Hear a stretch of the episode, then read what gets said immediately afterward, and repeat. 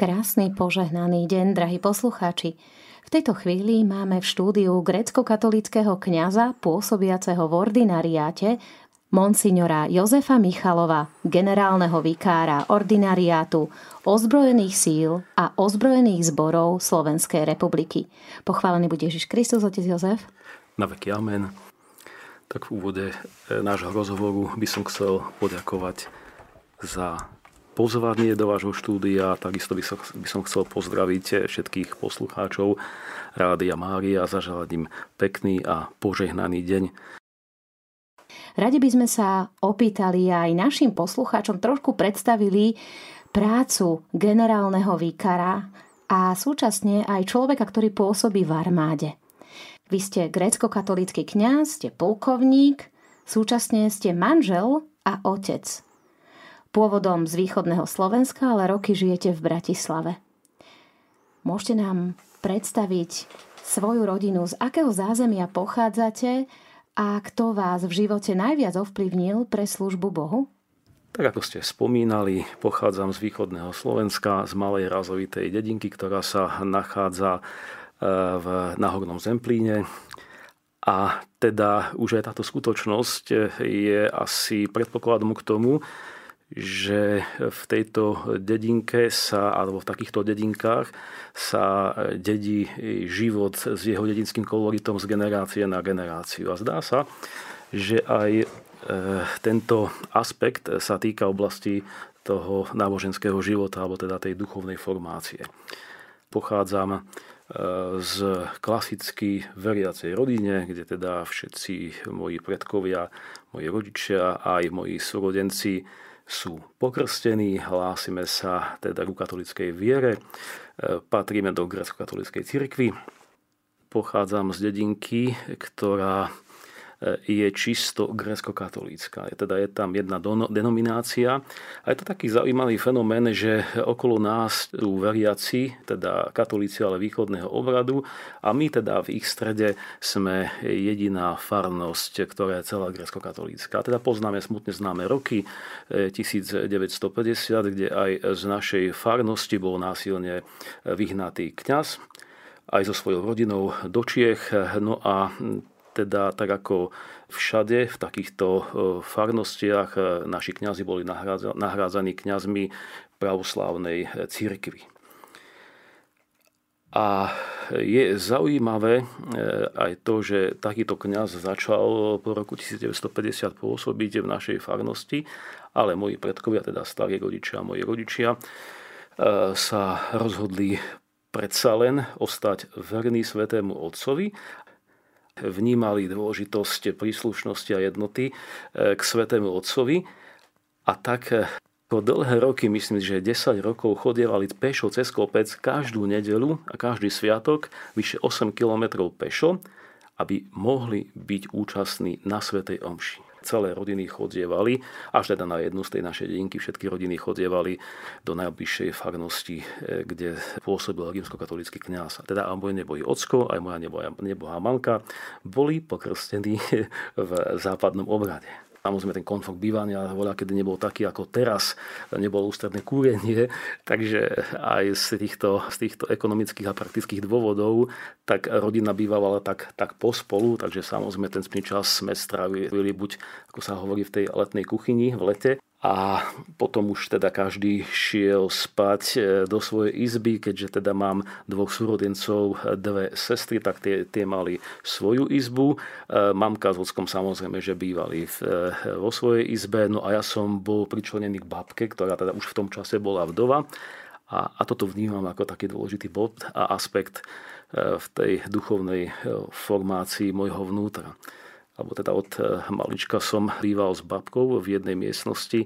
Tam ma tak pozývala aj k modlitbe, keď nemohla spať a naozaj do noci sme sa spolu rozprávali o živote ona mi teda hovorila o tých svojich skúsenostiach a zážitkoch zo života. Prežila samozrejme, že druhú svetovú vojnu ako mladé dievča. No aj tieto skutočnosti ma potom ovplyvnili pri tom rozhodovaní, či sa mám stať vojenským kaplánom. Takže ona ma takto e, posilňovala, povzbudzovala k tomu, aby som si tú vieru zachoval až do svojej dospelosti.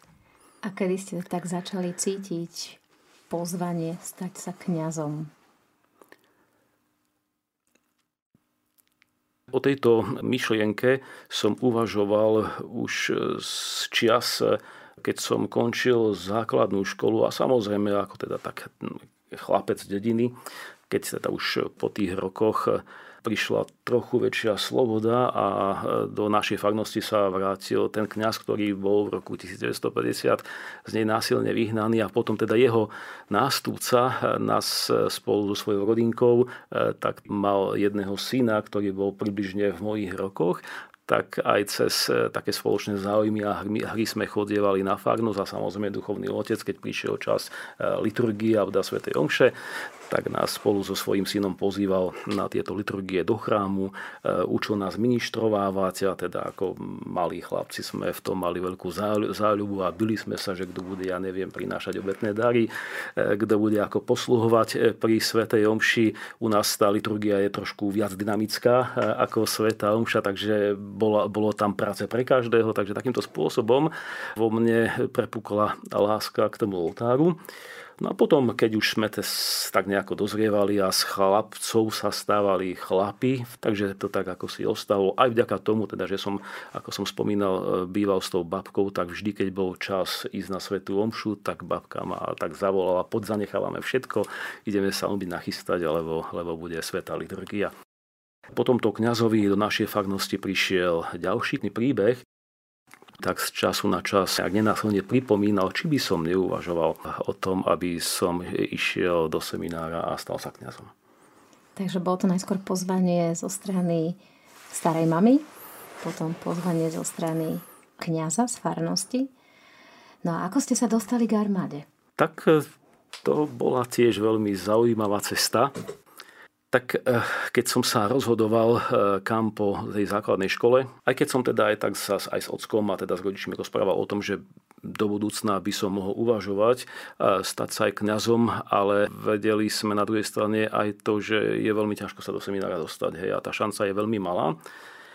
A podmienkou bolo to, že uchádzač o vstup do seminára musel mať skončené gymnázium a samozrejme otec, ako teda dedince, teda chlap z dediny, tak mi vrav, stále vravel, synu, maj nejaké remeslo v ruke, nechoď na gymnázium. tak som sa rozhodoval, že kam sa pobrať e, po skončení základnej školy. A Ujo bol vojak z povolania, bez toho, aby teda ma nejako lanáril, e, aby som uvažoval teda o vstupe do e, vtedajšej armády, tak som si povedal, že bolo by zaujímavé možno stať sa vojakom. A dokonca už som si aj napísal prihlášku. Vtedy existovalo, existovalo aj stredné vojenské školstvo. V Nitre bola, e, bola stredná vojenská škola tankového a automobilového vojska, teda čo mi veľmi imponovalo, že budem takto blízko pri technike tak rozhodol som sa ísť touto myšlienkou za svojou triednou a v tom čase fungovali na základných školách tzv. výchovní poradcovia. No a čuduj sa svete, tento človek, starý skúsený učiteľ, profesor si ma zavolal a tak, tak veľmi možno, že takým zvláštnym spôsobom a tak otcovský mi povedal, vieš čo synu, hej, keď budeš mať 18 rokov, rob si eh, čo chceš a rozhoduj sa ako chceš, ale vieš čo, ja ti radím, nechoď. Nechoď na tú strednú vojenskú školu, hej. Ostaň, ostaň doma pri svojich, vyber si čosi iné, ak ťa zaujíma strojarina, tak nech sa páči, tu je taká možnosť eh, vo svojom rodisku, hej, vyštudovať strednú školu. Dal som si prihlášku na tú strednú školu, ktorá teda sa nachádza eh, v mieste môjho rodiska. Keď som študoval na tejto škole, prišla nežná revolúcia, teda eh, obnovil sa seminár v Prešove teda bola možnosť uchádzať sa o vstup do, do seminára. Božia milosť e, potrebuje aj tú ľudskú pomoc a spoluprácu, takže cez e, možno život a pôsobenie mojej babky e, a formáciu tohto kňaza, o ktorom som spomínal, tak som bol úspešne prijatý do kňazského seminára v Prešove, kde som teda po jeho skončení pôsobil 3 roky ako správca farnosti. No ale nemal som splnenú ešte jednu povinnosť tom čase teda každý eh, zdravý chlap musel absolvovať základnú vojenskú službu. Ja som ju, ja som ju absolvovanú nemal. No áno, dalo sa to, táto povinnosť sa dala nejako obísť, ja neviem, eh, či kvôli zdravotnej klasifikácii tzv. modrú knižku, alebo žiadosť o vykonanie náhradnej vojenskej služby Lenže práve akurát v tomto období, keď som e, ja bol vysvetený za kňaza, dovtedy teda e, bola takáto možnosť, že kňazi mohli pôsobiť vo farnostiach a teda táto služba sa im zaratávala ako civilná služba v tom čase, akurát keď, keď, som, keď som ja nastúpil na farnosť, táto, táto možnosť, alebo teda táto výnimka padla. No a tým pádom, keď som vtedy bol zdravý, hej, nechcel som si to nejako takto pokutne vybavovať, tú modrú knižku, tak eh, som sa nechcel zbaviť ani tejto povinnosti. Tak no, nastúpil. Pomeniem aj teda túto skutočnosť, lebo, lebo aj toto má veľký vplyv e, pri tom mojom rozhodovaní a chcem o tom hovoriť práve, práve e, preto, že niekedy sa nám zdá, že, že ten pán Boh je na tie naše prosby hluchý a je voči nám krutý alebo je ďaleko, ďaleko od nás a niekedy aj cez také nejaké zložitejšie situácie, ťažšie veci, ktoré, ktorým v tej chvíli nerozumieme a nechceme ich prijať, aj cez tie môže Pán Boh nám ukazovať cestičku a teda tak pekne dláždiť k tomu, aby, aby e, sme dosiahli aj teda možno aj to svoje šťastie, ale predovšetkým, aby sme nezbudili z tej cestičky do Božieho kráľovstva. Takže keď som mal nastúpiť na tú základnú vojenskú službu, tak e, narodil sa nám akurát dcera. A nechcel som manželku nechať e, samú doma, tak som šiel na, vtedy fungovali okresné vojenské správy. A chcel som pána načelníka poprosiť o také pozhovenie a aby ma, mi dal nejaký odklad pol roka alebo rok, e, aby som teda mohol byť ešte trochu doma, teda na farnosti a potom teda by som bol ochotný nastúpiť na základnú vojenskú službu. A samozrejme, pri tom rozhovore som sa informoval aj na takúto možnosť, že, by som absolvoval tú náhradnú vojenskú službu, teda ako teda civilnú službu, aby teda som mohol pôsobiť vo svojej farnosti, aby som mohol byť doma a popri tom by som si ju vykonal, ja neviem, na nejakom mestskom úrade alebo teda v nejakom inom vtedy štátnom podniku, kde to teda bolo možné. A teda nakoľko to bol starý dôstojník v hodnosti už plukovníka, a nechcem prezrádzať jeho priezvisko, ale musím ho povedať, e, lebo takisto je to viac než symbolické, volal sa kríž. Takže cez, cez kríž som sa dostal do armády. A keď teda som sa ho spýtal na možnosť tej náhradnej alebo tej civilnej služby, čiže by som ostal vo farnosti a teda odrobil si ju, kde si inde povedal, nie, ty si farár a vy farári ste takí a onakí a církev je spiatočíska. Nie, ja ťa pod, ak chceš na civilnú službu, pôjdeš tam, tam a tam a budeš cesty zametať. Alebo pôjdeš na vojnu. Ako správny chlap. Tak vybral som si tú možnosť B, nastúpil som teda potom neskôr na základnú vojenskú službu a v podstate to mi otvorilo cestu a možnosť k tomu, aby som sa potom neskôr e, mohol stať vojenským kaplánom, lebo do istého času bola, bolo podmienkou vstupu do ozbrojených síl e, vlastne to, že ten, aj ten kňaz musel mať skončenú základnú vojenskú službu. Vrátim sa ešte k tomu pánovi plukovníkovi Krížovi, ktorý už je nebohý, a keď takto mi tvrdo povedal, ale potom neskôr o x rokov e, dalo sa vlastne to, že som pôsobil ako vojenský kaplán e, v jednej väčšej posádke a v ktorej býval aj tento pán plukovník a e, tak nečakane zomrel a jeho rodina ma oslovila, či by som teda ho pochoval. Takže to bolo také milé. Ja som naozaj tomu, tomu človeku verejne poďakoval za, za to, že vtedy sa postavil k tej mojej žiadosti tak, ako, ako sa postavil a z okolností s jeho synom som slúžil istý čas a tento syn je hlboko veriaci človek. Tak nastúpil som na základnú vojenskú službu, po jej skončení som sa znovu nahlásil u svojho biskupa, teda v blahej pamäti Jana Hirku, vchádzajúc k nebu do rezidencie, E, oproti mne išiel človek v uniforme, vošiel som k otcovi biskupovi a ten hovorí, dobre, že si tu, práve odo mňa odchádza pán e, plukovník, teda kňaz, ktorý teda zakladal tedy duchovnú službu a prosil ma, aby som mu dal jedného kňaza tak v tej chvíli samozrejme, aby som si troška aj tak vydýchol eh, od tej vojenčiny, tak som povedal, že rád by som poprosil, keby som sa mohol vrátiť do farnosti a nech mi dá rok, rok ešte takú možnosť eh, porozmýšľať nad tým všetkým. Takže po roku sa pán biskup ozval, nezabudol na to a teda dal mi takúto ponuku alebo možnosť, či by som bol ochotný ísť eh, slúžiť do armády. Ale nenútil ma, hovorí, že pre túto službu je treba naozaj slobodné rozhodnutie. No a keď si to tak vezmeme, ste jedným z najdlhšie pôsobiacich kňazov v ordinariáte. Spomínate si na obdobie začiatkov ordinariátu na Slovensku? Áno, máte pravdu mám úlohu e, v ozbrojených silách byť takým e, aj manažerom poskytovania duchovnej služby, samozrejme, že zariadenia e, otca biskupa Františka Rábeka. Ale teda tej otázke, ako si spomínam, na prvé dni, mesiace a roky po vzniku ordinariátu, bol som veľmi blízko, keď ordinariát vznikal, lebo, ako som spomínal, už som pôsobil v duchovnej službe v tedajšej armády Slovenskej republiky ktorá bola znovu obnovená, teda také prvotné kroky jej, e, k jej zavedeniu e, sa začali konať v roku 1994, kde teda na ministerstve obrany začal pôsobiť už spomínaný pán plukovník Ignác Juruš.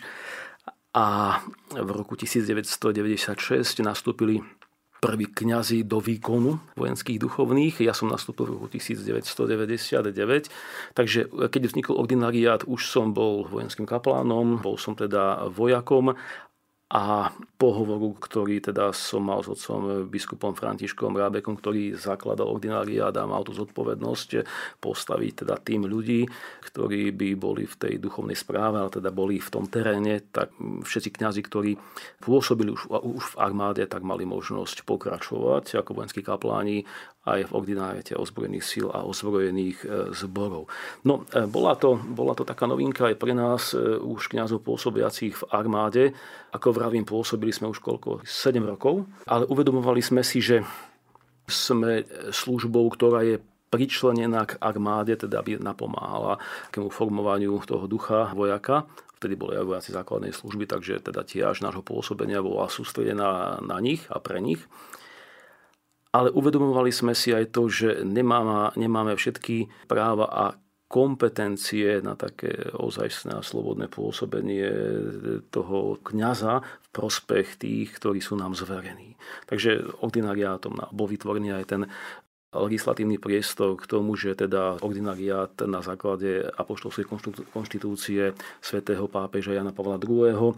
je takou špecifickou diecezou, e, kde ordinariát má všetky práva a povinnosti toho diecezného biskupa.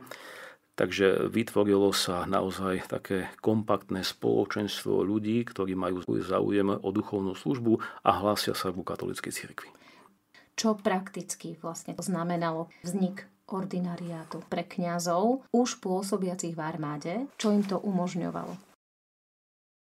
Ordinariát už na základe spomínanej konštitúcie a na základe svojho teda aj štatútu má vytvorené e, v každom mieste, kde pôsobí vojenský, ale teda aj policajný kňaz, aj kňaz z, e, zo zboru vojenskej justičnej stráže, stolnej správy, od hasičov a záchranárov. Takže každý kňaz má práva a povinnosť farára, to znamená, že má zriadenú e, farnosť, ktorá teda je riadne zajevidovaná, má svoje ičo a teda môže e, pôsobiť alebo poskytovať duchovnú starostlivosť e, rovnocenne ako teda každý jeden kňaz, farár v civilnej farnosti.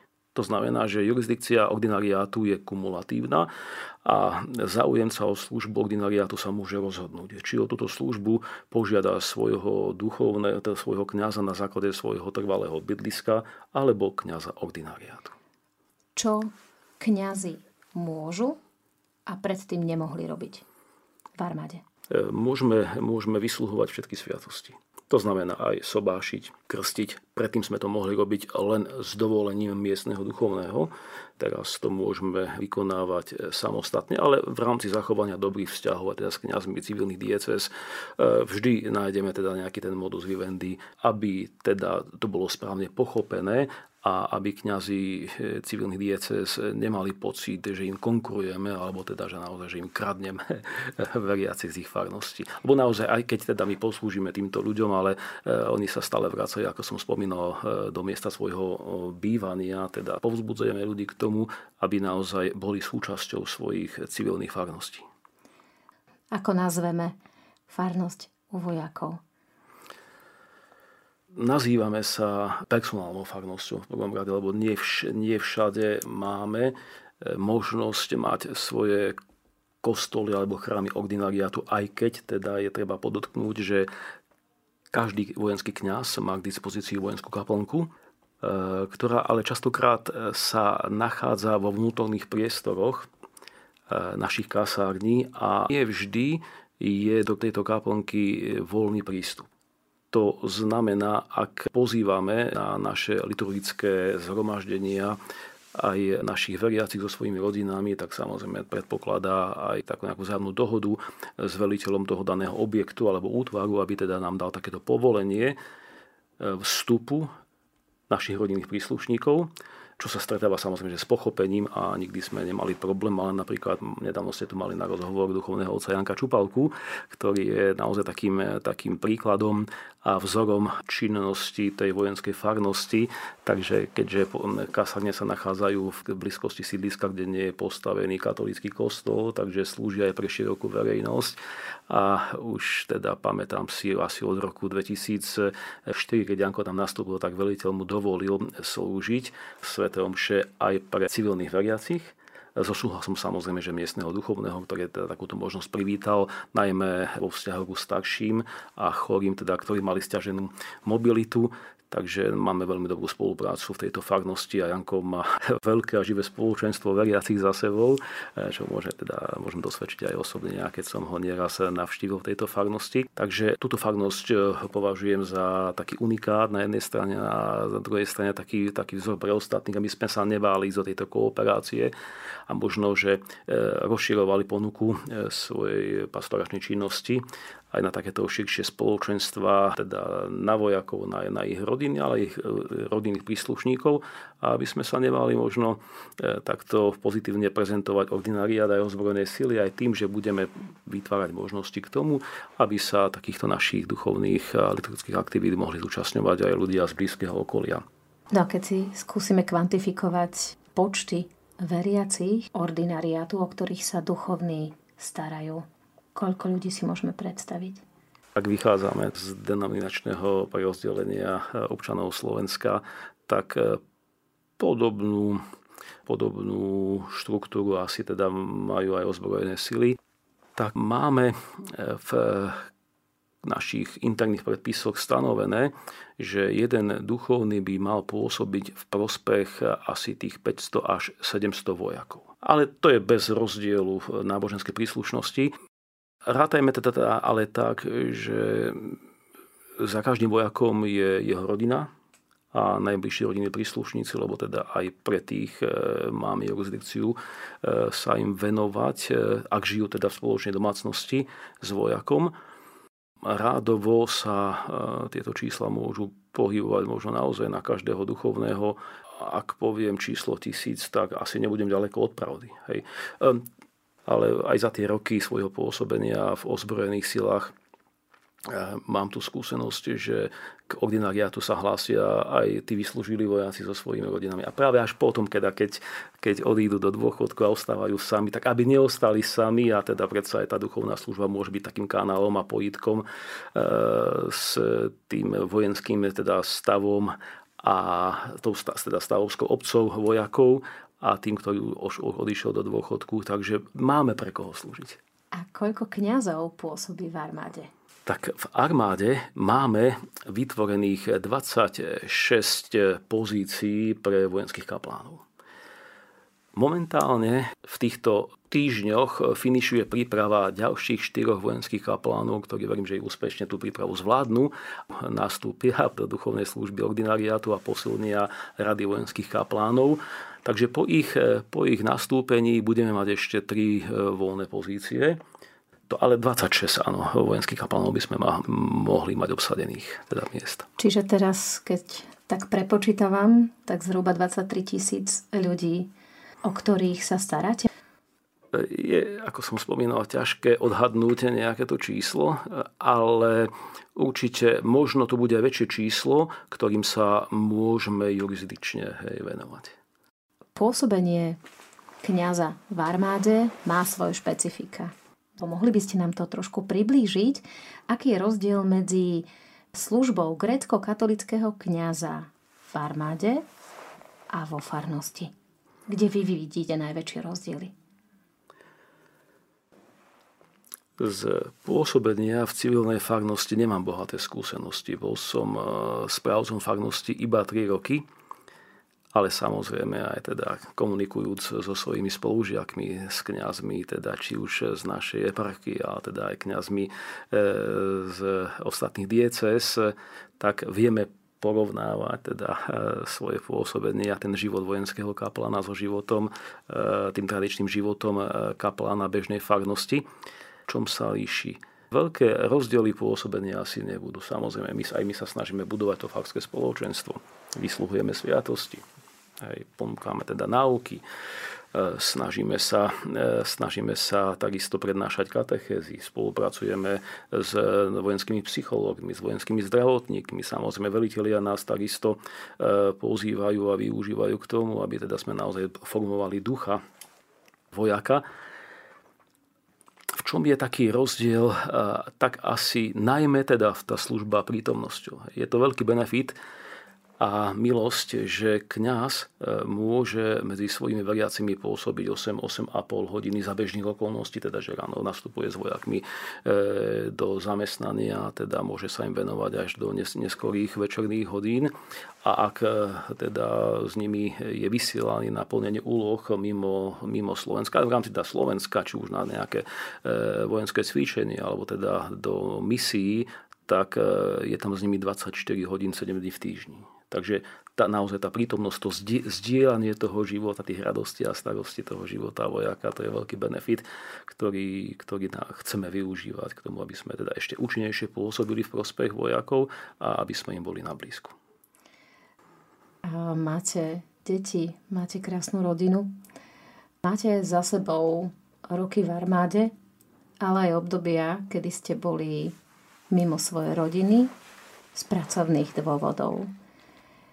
Spomínate si na tieto obdobia, kedy ste, bol vyslaní, kedy ste boli vyslaní na misie mimo Slovenska a ak môžete, tak nám povedzte aj do ktorých krajín, na ako dlho. No a potom nás veľmi zaujíma aj to, ako sa dá sklbiť život kňaza, manžela, otca a vojaka vždy, keď mi eh, zavolajú kňazi, ktorí by, by mali záujem eh, vstúpiť do ozbrojených síl a, a slúžiť eh, v ordinariáte, tak sa ma pýtajú, ako, ako, teda, ako je to s tými misiami, že teda, či je to povinnosť a teda na akú dlhú dobu je potrebné vycestovať. Teda pýtajú sa najmä kňazi, ktorí majú teda rodiny, a ktorí si uvedomujú tú zodpovednosť aj voči, voči rodine, ale teda chceli by aj um, veľmi účinne pôsobiť v ordinariáte a byť, byť na blízko za každých okolností k tomu vojakovi, tak eh, áno, ani mňa neminula tá povinnosť eh, vycestovať s našimi vojakmi do zahraničia. Prvú vojenskú misiu som absolvoval v roku 2006, bolo to v Iraku. Takže tam som bol prvý, prvýkrát s našimi vojakmi v takomto špecifickom prostredí. No a potom ešte každé, takto vychádza periodicky každé 3 roky a potom v roku 2009 a 2012 som bol, som bol na poslednej misii a posled obidve misie boli v Afganistane. Rok 2006. To bol rok, kedy internet, mobilné telefóny neboli úplne bežnou praxou. Ako to bolo v armáde, ako to bolo na misii? Mali ste prístup k telefónu, mali ste mobilné telefóny? aby ste si telefonovali s rodinou, alebo aký ste mali kontakt vlastne s rodinou? Uvedomujúc sa aj teda tu tiež, alebo všetky nebezpečenstvá, ktoré súvisia s tým odlúčením a teda najmä pôsobením v, v prostredí, akým vtedy bol Irak, tak na mňa doľahol veľký strach. Hej a ten strach eh, ma motivoval až k tomu, že som sa nahlásil na návštevu k svojmu otcovi biskupovi, teda vtedajšiemu otcovi biskupovi, a keď už som pôsobil v ordinariáte, ale e, ostal som kňazom grecko-katolíckej eparchie, tak e, som sa stretol s pánom biskupom Hirkom, ktorému som povedal, že ja sa bojím ísť na tú misiu a že teda nechcem a že aj za tú cenu, že sa vrátim do, do teda civilnej pastorácie, tak e, ja ďalej neostávam v armáde. Ale ma takto otcovsky povzbudil, poklepal ma po pleci a hovorí, Joško, neboj sa. Neboj sa, ale pekne choď tam, kam idú naši vojaci, choď aj ty s nimi. Tak to ma tak povzbudilo k tomu, aby som dal nabok všetky tie pochybnosti a starosti Nakoniec som, som sa odhodlal s našimi vojakmi ísť spolu s nimi do vojenskej operácie Iracká sloboda. No a ako vravíte, tam som zažil taký, taký prvý šok že som e, nielen bol odlúčený fyzicky od svojej rodiny, ale teda mal som s ňou veľmi, e, veľmi obmedzený kontakt. E, telefóny, internety neboli, ako teda to poznáme teraz. Takže dokonca myslím, že som tam nemal ani mobilný telefón, lebo sme ho z bezpečnostných dôvodov ani mať nemohli. Telefonovať sa dalo iba občasne a to cez satelit. To telefonovanie bolo veľmi drahé, takže už teraz si presne nepamätám, ale asi 200 dolárov stála telefónna karta na 20 minút, takže samozrejme, že musel zvažovať e, či teda zavolá alebo nie, ale čo je teda dôležité povedať, že som sa vedel v tej dobe dovolať iba na pevnú linku. Museli sme si s manželkou dohodnúť e, presný čas, kedy jej budem telefonovať a samozrejme, že nie vždy sa aj jej podarilo byť na mieste, teda doma, aby mohla ten telefon dvihnúť. Nie vždy som ja mal možnosť eh, sa dostať k tomu automatu a sa telefonovať si, lebo samozrejme, že nás tam bolo veľa vojakov, nielen slovenských, ale teda ďalších koaličných vojakov. A eh, pri tým, pred tým telefónnym automatom boli rady, takže ani ja som nevedel odhadnúť, kedy, v akom čase sa asi dostaneme. A keď sme teda sa boli dohovorení e, na nejakom čase s manželkou, tak áno, aj to neprispievalo k nejakej takej pohode, či už mojej, alebo teda manželky. Manželka ostala teda doma s už spomínanými dvomi malými deťmi. Takže bolo to veľmi, veľmi náročné a ťažké, ťažké obdobie. Pripomeniem teda, že aj keď sme mali dohodnutý čas telefonovania, ale tie útoky hej, a taky boli, boli dosť časté, takže sme veľa času trávili aj v úkrytoch. E, chodieval som aj s našimi vojakmi na plnenie ich operačných úloh, to znamená, mali sme tam vtedy odminovačov, takže chodieval som s chlapmi aj do terénu, tak častokrát som bol, bol aj vonku, takže ten kontakt bol veľmi zriedkavý, možno raz za dva týždne. Ale dohodli sme si s, s manželkou, že sa budeme spoločne, aj keď oddelenie modliť v nejaký stanovený čas, takže vždy v tých večerných hodinách, teda manželka doma, ja na tej misii a pozýval som na tú modlitbu aj, aj našich vojakov. Takže. takže takto ste to zvládali. Boli mi, sú mi a boli mi veľkou oporou, lebo vyrovnať sa potom možno aj s e, tým, čo človek všetko prežil minimálne v tom odlúčení, v tom ťažkom prostredí, tak po príchode na Slovensko nebolo, nebolo ľahké adaptovať sa, tak e, im vďačím naozaj za tú, za tú podporu a aj, aj za to duchovné sprevázanie a modlitby.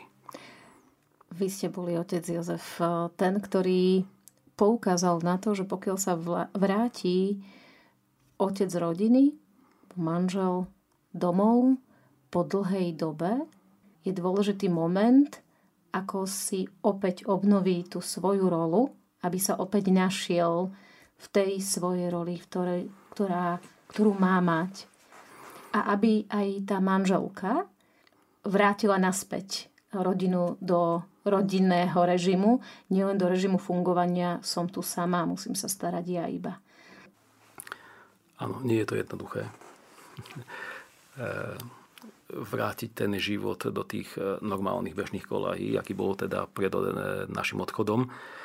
Bolo tak zaujímavé eh, sledovať sadnúť si doma v obývačke a pozorovať, ako tá rodina naozaj funguje autonómne, že ako keby ten otec ani, ani teda doma nebol.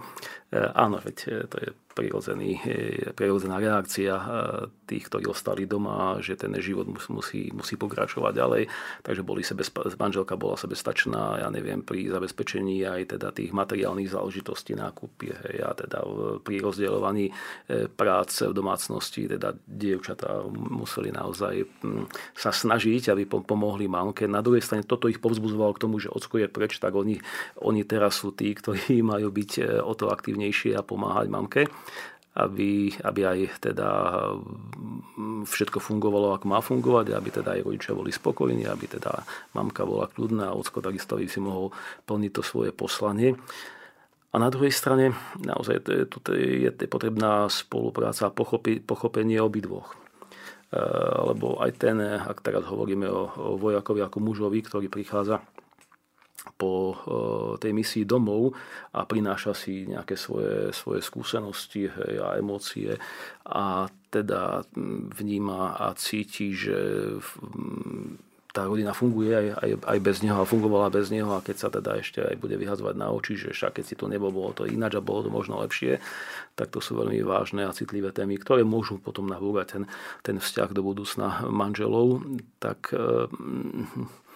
treba tu naozaj veľkú trpezlivosť a pochopenie aj tak zo strany toho vojaka manžela a aj zo strany, zo strany manželky, ale ja si myslím, že ak e, tá manželská láska e, je si uvedomovaná a o to viac, ak je podporovaná vierou a spoločnou modlitbou, tak dajú sa zvládnuť e, aj takéto zložité životné situácie. Čo treba urobiť so vzťahom medzi manželmi, aby nedošlo k takému ochladeniu? Pretože vo vašom prípade vy ste zažil situáciu, kedy ste niekoľko mesiacov bol odlúčený od svojej rodiny, dokonca ste nemohli mať ani nejaký intenzívny kontakt, ani telefonický, ani, ani v dnešnej dobe máme Skype, máme rôzne nástroje, vďaka ktorým sa vieme aj vidieť, aspoň elektronicky. Ale za vašich čias to nebolo. Čo ste robili preto, aby ten vzťah neochladol, aby, by naozaj nezostal na úrovni nevidíme sa, viem fungovať bez teba. Treba sa veľa rozprávať o prežitom, o, o svojich teda aj tých pozitívnych, ale aj, aj nejakých negatívnych skúsenostiach. Treba byť naozaj vnímavý aj na tú situáciu, ktorá nastala po, po príchode. Treba možno hovoriť aj o tých svojich pocitoch a, a, a pohľadoch, ako, ako ďalej teda ten život dostať do, do normálnych kolají. Ale teda naozaj tú vzájomnú manželskú lásku je treba, treba e, oživovať aj tou milosťou, milosťou toho manželstva. To znamená aj príjmanie sviatosti hej, a, a ten aktívny hej, duchovný a náboženský život je veľmi dôležitý. Ako, ako rodiny. Čiže treba sa o ten vzťah Star- intenzívne starať. Tak, tak, tak. Že? Keď sa vrátime k téme duchovného v armáde. Spomínate si na obdobie, ktoré vám bolo najväčšou výzvou? Asi tá prvá misia.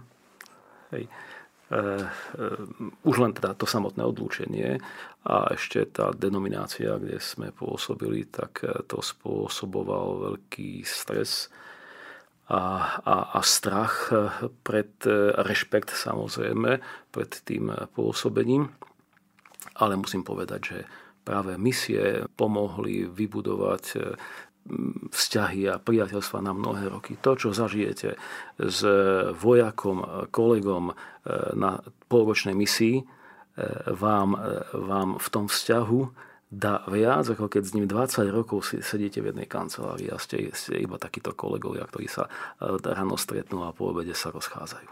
Že jeden na druhého sa musíte na tej misii asi vedieť spoľahnúť Čiže taká absolútna dôvera. Dôvera, ale teda aj tak e, ten spoločný život, e, to vzájomné zdieľanie sa tých, tých radostí a starostí a teda aj tých povinností, ktoré e, sme plnili v tejto operácii, tak naozaj to vytvorilo veľké puto a priateľstva na, a, asi na celý život. V armáde vidíme veľmi veľkú paralelu medzi poslušnosťou voči veliteľovi a medzi poslušnosťou veriaceho voči Bohu. Mohli by ste nám túto paralelu viacej popísať? Častokrát porovnávam armádu a církev a v tom mi dávajú za pravdu aj mnohí vojaci, že armáda a církev k sebe majú veľmi blízko. Čo sa týka toho hierarchického usporiadania a riadenia, jedna aj druhá je, inštitúcia je prísne hierarchická. A naozaj mohli by sme sa my ako veriaci kresťania inšpirovať od vojakov, ako mnohí s takou oddanosťou, s takým entuziasmom, hej, s, takým, s takým elánom a nadšením pristupujú k plneniu svojich úloh a ako rešpektujú aj nariadenia svojich nariadených. Hej. To znamená, že áno, hovoríme o rozkazoch, v cirkvi to takto nefunguje samozrejme, ale, ale to nám častokrát veriacim možno chýba. Taký ten entuziasmus, taká, taká radosť z toho, že, že, som, že som kresťan a mám nepovinnosť, ale, ale milosť svojim životom svedčiť o Ježišovi Kristovi, o, svoj, o svojom Bohu, e, taká, také odhodlanie, taká, taká nebojacosť naozaj, aj napriek tým prekážkám a možno teda strachu, ktorý teda tak plíne aj z toho vojenského poslania, teda, lebo vojak často na, to je aj cvičený, aby dokázal e, byť nasadený do e, zložitých a, a ťažkých situácií, ktoré vojenská služba prináša. Podobne aj kresťan to v dnešnom svete nemá jednoduché, ale tak, tak by sme sa asi mohli, v tomto by sme sa asi mohli e, inšpirovať aj z armády. Ako je to v živote veriacich ľudí, keď dostanú taký tzv. rozkaz od Pána Boha, vedia, že Božia vôľa je niečo iné, ako je ich vôľa a ako zvykne reagovať vojak. Áno, tak ako e, správny a dobrý vojak e, nikdy nepochybuje o rozhodnutiach a nariadeniach svojho veliteľa, tak e, možno aj teda táto alegória by sa dala použiť aj na náš vzťah voči Pánu Bohu a teda možno aj jeho kroky v našom živote, s ktorými častokrát teda, ak sú také negatívne, tak sa s nimi nestatožňujeme alebo proti, ním repceme, ale naozaj musíme sa učiť, e, učiť také teda zrelosti a vnímať e, život ako taký, aj ten, ten svoj vlastný, a vedieť ho vnímať a nazerať na ňo aj z tej Božej perspektívy. Pán Boh vie, prečo sa sa isté veci v našom živote dejú, tak ako sa dejú a mnohé sa nedejú podľa našich predstav, ale Boh vie, prečo, prečo to je tak. Hej. Ja teda by som len teda túto svoju, e, svoju mienku vedel potvrdiť aj takou vlastnou skúsenosťou, keď, som, keď sa vrátime k tým spomienkam z misií, tak sme navštevovali našich vojakov, ktorí boli rozložení a pôsobili v Afganistane na troch miestach a teda pravidelne každý týždeň e, sme ich takto navštevovali buď pozemným presunom cez kon konvoje alebo teda e, leteckým presunom, vrtulníkom alebo nejakým lietadlom. A teda spravidla to bolo vždy takým nejakým e, vrtulníkom e, ktorý zabezpečoval dopravu z, toho, z jednej základne na druhú a raz takto pri presune za našimi vojakmi tak sa stalo čosi zvláštne. Začul som v tom hluku nejakú takú tupú, tupú ranu, začalo sa čo, čosi diať. E, videl som, lebo teda to bol vojenský otvorený vrtulník, e, to je taký veľký lietajúci autobus, ktorý má dve vrtule, takže tam v tom vrtulníku nás tam bolo, hada, možno aj 20 a 30 ľudí plus nejaký náklad. A samozrejme, že teda sme lietali v rizikovej oblasti, takže e, ten vrtulník bol aj, mal otvorené dvere, hej, po bokoch aj teda vzadu a na, v každom tom otvorenom priestore bol jeden ten, ten gunner, teda vojak, ktorý strážil tú bezpečnosť e, ak v prípade nejakého útoku, aby teda vedel reagovať. No a keď som teda videl, že aj tí e, vojaci, ktorí boli zodpovední za tú ostrahu, sa na seba pozerajú a teda čo si tam aj, aj rozprávali, aj robili, tak som si myslel, ej, je zle, posul som dozadu, dozadu a videl som šľahať plamene z jedne, jedného z motorov, tak uh, myslel som si, lebo však samozrejme bolo bežné, že po takýchto lietajúcich uh, predmetoch sa aj, sa aj strieľalo, tak videl som, že vyhodnotil som situáciu ako veľmi zložitú a kritickú, no ako správny kresťan som začal čo robiť Modliť sa. Presne tak. Hej. Ale myslíte, že sa dalo modliť? Á, nie, nie, nie.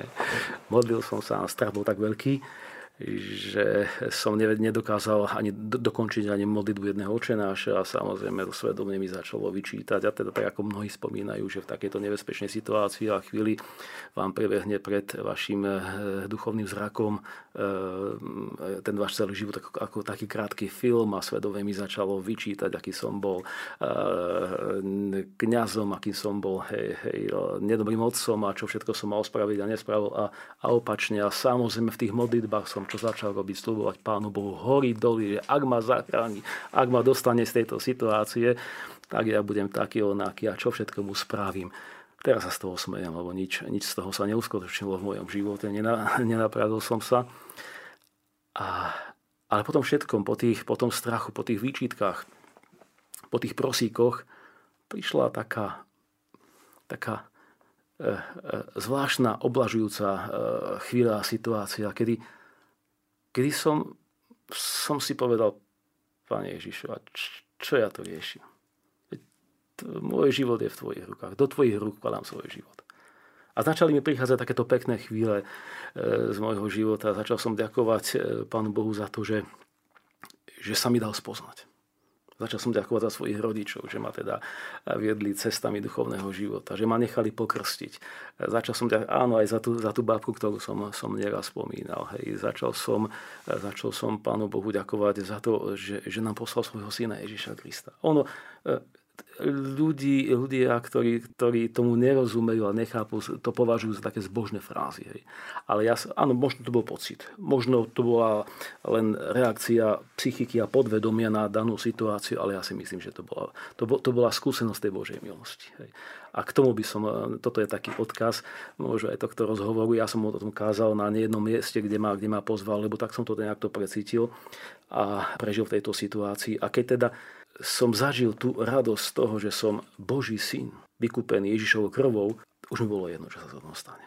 Keby sme aj tam vtedy capli a aby som, no čo, čo sa so mnou mohlo stať, a keď máte tú vojenskú prílbu, a keď máte neprestrelnú vestu, a keď vás zavalí tá tiež motorov, no čo z vás ostane, nič. Nie, ale tak už som neprosíkal o pár chvíľ, dní, mesiacov, rokov svojho života a ďakoval som Pánu Bohu za to, že, že ma miluje, takého, aký som. Takže ja si myslím, že toto je ovocie Božej milosti a toto je možno, že aj dôsledok toho nášho ľudského mm, snaženia sa, možno takého boja samého so sebou, či teda všetko to má zmysel, že aký ten Pán Boh je. Je milostivý, je dobrotivý a on sa nechá oslaviť a spoznať, e, spoznať nám v našom živote. V Rádiu Mária sa modlíme spoločne za všetkých členov ordinariátu, za ich rodiny, za ich príbuzných, za všetkých, ktorých nosia vo svojom srdci.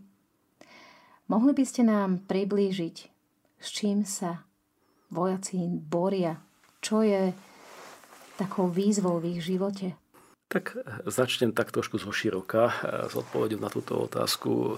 Mnohí kniazy z civilnej pastorácie sa nás vojenských pýtajú, že ako je to teda s tou duchovnosťou v prostredí ozbrojených síl a ozbrojených zborov. A teda vždy im odpovedáme takto, že kto tvorí armádu, kto tvorí políciu, teda kto je v ZVS a tých záchranných zboroch.